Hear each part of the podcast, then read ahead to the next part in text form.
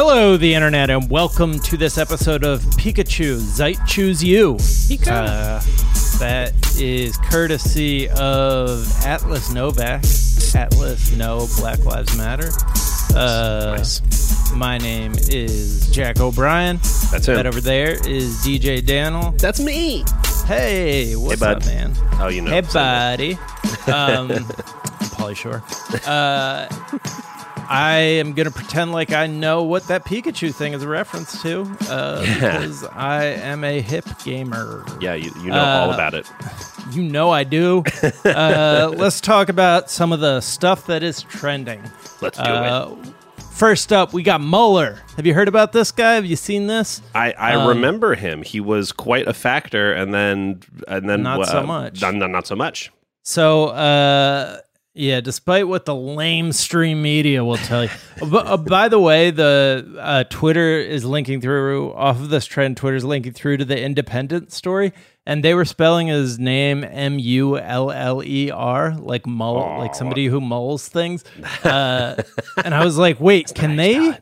Like, you know how they spell like color differently, and Sure. Yeah. I, I was wondering, like, can they do that with proper nouns? They're just like, they're just like, nah, we prefer this spelling over here. So we're just gonna. Uh, but anyways, the reason Mueller is trending again is that uh, one of the people who worked on his team putting the Mueller report together uh, during the investigation uh, is basically saying that Mueller was shook uh, and that his friendship with That- Bill Barr uh, was a factor. Uh, basically, when they were finalizing the report, there's this new book coming out from this guy Weissman. Uh, no name, no first name needed. When I say Weissman, we all know who I'm talking about. Of course. Uh, I actually don't know his first name, but it's Greg, right? Uh, Greg? The Greg. no, I, I totally made that up. I'm sorry. Okay, sure, sure. Uh, so Steve Weissman uh, alleges that so some of the things that Mueller was scared to do was he opted against subpoenaing Donald Trump Jr. Uh, in relation to that Trump Tower meeting, even though that would seem to be a obvious move. He told George Packer that the real reason for not uh, compelling the president to be interviewed was uh, Mr. Mueller's aversion to an explosive confrontation with the White House. Uh, and then he says, repeatedly during our 22 months in operation, we would reach some critical juncture in our investigation only to have lawyer Aaron Zebley uh, say that we could not take a particular action because it risked aggravating the president beyond some undefined breaking point. Um, so basically, like, we don't want to make him too mad because who knows what he'll do. Yeah, and then when uh, he talked about when they put the report together, like a thing that was kind of obvious to uh, those of us who read it, or I, I should actually be honest and say those of us who read reports from people who read it. there you go. uh, he said that when there is insufficient proof of crime in volume one, we say it. But when there is sufficient proof with obstruction, we don't say it. Uh, who's going to be fooled by that? It's so obvious. Turns out uh, the entire country was Yep. fooled by that because Oops. uh, he opened the door for Barr to completely uh, manipulate the report and use it as an exoneration. Um, so, uh, yeah, It also lays Mueller's allegiances to bear completely. Like we've always said that he's been a staunch Republican forever, and as if he didn't have these deep seated friendships with people like Bill Barr, who are just the most evil people in the world. And despite his position, it's like, well, in the situation where I could have done something, I didn't really want to upset my close Right. buddies. It's like thi- this It's is so it's easy all the way do down. Yeah. It's so easy. It's really upsetting. corruption is oftentimes uh, with this administration people doing like go actively doing things that are like blatantly illegal that shouldn't uh, make us ignore the fact that when somebody is just not doing the thing that needs to be done uh, that's also corruption Right. uh, yeah bill barr and bobby mueller's wives i think are best friends Oh, tight. Oh, cool. yeah like they were at each other's weddings and shit Oh, si- oh, sick. super fucking tight That, that's Excuse tight. my that's language. So, that's so tight. Um, super tight. uh, Bethesda is trending uh, Mm, because it mm. is a lit suburb of DC, right? No, you nailed it, trending? Bethesda, Maryland, baby. Let's get it. Bow, bow. No, Bethesda is trending because Microsoft just acquired ZeniMax, the parent company's studio, for a whopping Cinemax. 7.5 billion. dollars. Say again, sorry? Um, I think it's pronounced Cinemax. Ah, yes. Uh, My bad. Thank you for that correction. The ripples that I will just throw out there, you may know the companies ZeniMax or Bethesda for their titles like Skyrim or the Elder Scrolls Mm-hmm. series and Fallout and, you know, all those classic Doom Eternal, everything that's coming out recently. It's amazing studio. Being acquired by Microsoft, I think, says one very important thing is that Xbox is putting everything they can into their service, Xbox Game Pass, which is a monthly service that you pay for to basically play all of the games in their library. how much And- does that cost monthly? I mean, I know, Uh, but for the listener, it's 10 bucks a month. So yes, Yeah, I would so say exactly Netflix, like com- Netflix. Exactly. It's super Netflix comparable and I would say for people who are gamers, it is it is an excellent service if you're an Xbox gamer. It- the other, you know, killer app about it is that it's cross-platform with PC. So any game that Microsoft released for both Xbox and PC, the Xbox Game Pass works for both, which makes it really nice. The one thing that wor- I shouldn't say worries me, but might worry people who are PlayStation owners is that these games that they really like, like Elder Scrolls 6 that's coming out, any new Fallout game that comes out, Doom sequels, anything like that, will cost significantly more on Sony when you could just get them on the Xbox Game Pass. So as Right. we enter the next generation of the console war with the Xbox Series X and S and the PlayStation 5, little thing, I mean, I shouldn't say little, it's a $7.5 billion acquisition, but like moves like this can really swing people who are like, I really just want to play Elder Scrolls 6. And if that's going to be free on Xbox, I'll save the 60 bucks. So right? we'll see. Yeah. It. Do you foresee a future when just going back to the streaming Sure. uh, metaphor, yeah. where it could be like, okay, this game's only available on Xbox. Uh, Yeah. and totally. yeah, basically. Yeah, so Okay. console exclusives are, are a really important thing right now, and Sony has always done a very good job of having titles that really hold on to the you know the Sony fan base, like God of War, Horizon Zero Dawn, The Last of Us. These were these were really really famous titles that were P or sorry Sony PlayStation exclusives for a long long time. Some of them still are exclusives. So that war is really really important in terms of in terms of like holding people to your console, especially since like you know as more things become cross platform, it's not as important what you play on. So if you can get some things that really hold fast to what you are playing on, that could be important. Be really important.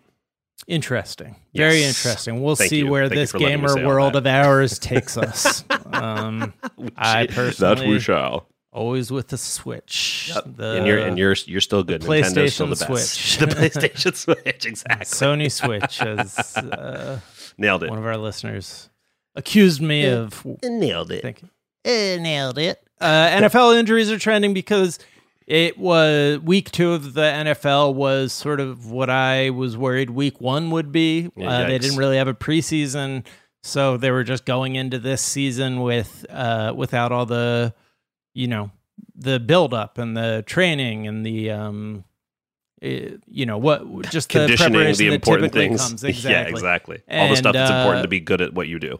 Yeah, and like all the best players got injured, Ugh. not just hurt. Uh, yesterday, the best player, uh, some people think he's the best running back of all time, Saquon Barkley, uh, Oh shit. got is out for the season now with Whoa. the ACL, so that sucks.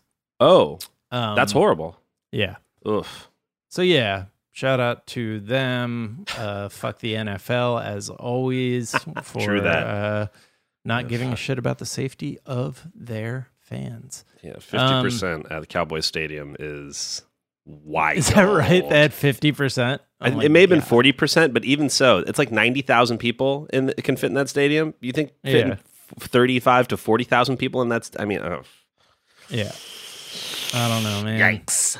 Fartlander is trending, of course. um, this is just a shout out to a comedy writer on Twitter who we've A always, legend. uh, been Yes. a fan of, Dan Yes. White, uh, who we love around here. Made a fake wedding announcement uh, that is pretty great. Uh, the word Fartlander is trending because it's uh, the the giveaway that it's not a real wedding announcement is uh, that her the woman's name is Erica Fartlander, uh, but the wedding announcement reads "Fuck COVID nineteen, we're keeping our date. Yep. No masks allowed.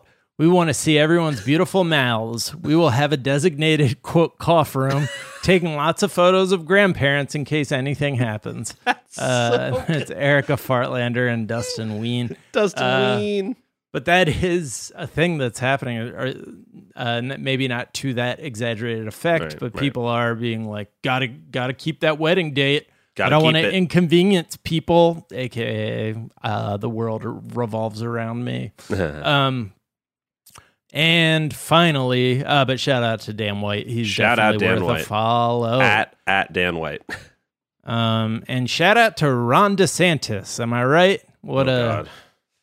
what a guy. a, a, da- a dangerous individual. yeah, Truly so, dangerous. What what's Ron DeSantis up to?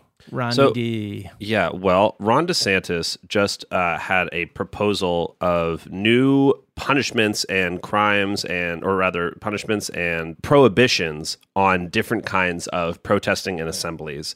And if you want to know the kind of scale of the the truly evil nature of these kinds of new proposed laws, it's called the Combating Violence, Disorder, and Looting and Law Enforcement Protection Act.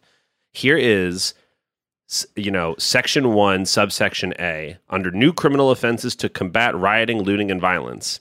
It says a prohibition on violent or disorderly assemblies. A third degree felony when seven or more persons are involved in an assembly and cause damage to property or injury to other persons. Now, what is a third degree felony? Let's see. What cal- what qualifies five years as a in third de- prison. Yes, third degree felony. What else is a third degree felony? Felony offenses include arson, burglary, drug crimes, federal crimes, manslaughter slash murder, robbery, sex crimes, white collar crimes. So third degree is less is not as bad as first degree. Ah, right. Okay. So some other form of some other form Still of bad. manslaughter. Yeah, assault and battery, any of Yeah. that. It's just and this is a proposal right now. These things aren't like going into effect and obviously as this, you know, suffers a tweet storm of pearl clutching and whatever is going to happen, I'm sure some of this will be batted down and not voted on, but it's just the fact that this is the kind of legislation that's being put out there right now is so dangerous and against the First Amendment and, against you know everything. It's I mean it's I mean you know not that they care anymore, of course, but it's like I mean it's like what you were saying earlier, like how much of this is just triggering libs per se. Yeah. Yeah, I do wonder how much of it is just designed to trigger libs. I also wonder how much of this is going to they're they're still going to be uh, supporting when or if Biden wins and Right. as uh what's his name Infowars guy Alex Jones. Alex Jones threatened the streets will run red with blood uh for trying to remove Trump from office. Right. Um We'll see. yeah. We'll see. We will but- see. Uh, well, all right. Shit's fucked. Yeah, shit is fucked. That could just be uh every day's recording for the next couple months, I'm sure. Um, DJ Daniel, DJ Jack. Uh, where can people find you and follow you? Oh, you can, you can find me on um, you can find me off t- on Twitter, which I just uninstalled off my phone after watching the Social Dilemma. So I'm a browser boy now, but you can find me on Twitter at, at DJ underscore Daniel, and you can find me on Twitch at the same thing, twitch.tv slash DJ underscore Daniel, where I will be streaming this week. All right, guys, that is going to do it for this afternoon. We'll be back tomorrow with a whole ass episode of our show. Until then, wash your hands, wear a mask, stay inside, be kind to each other, be kind to yourselves, and don't do nothing about white supremacy. We'll talk to y'all tomorrow. Bye. Bye.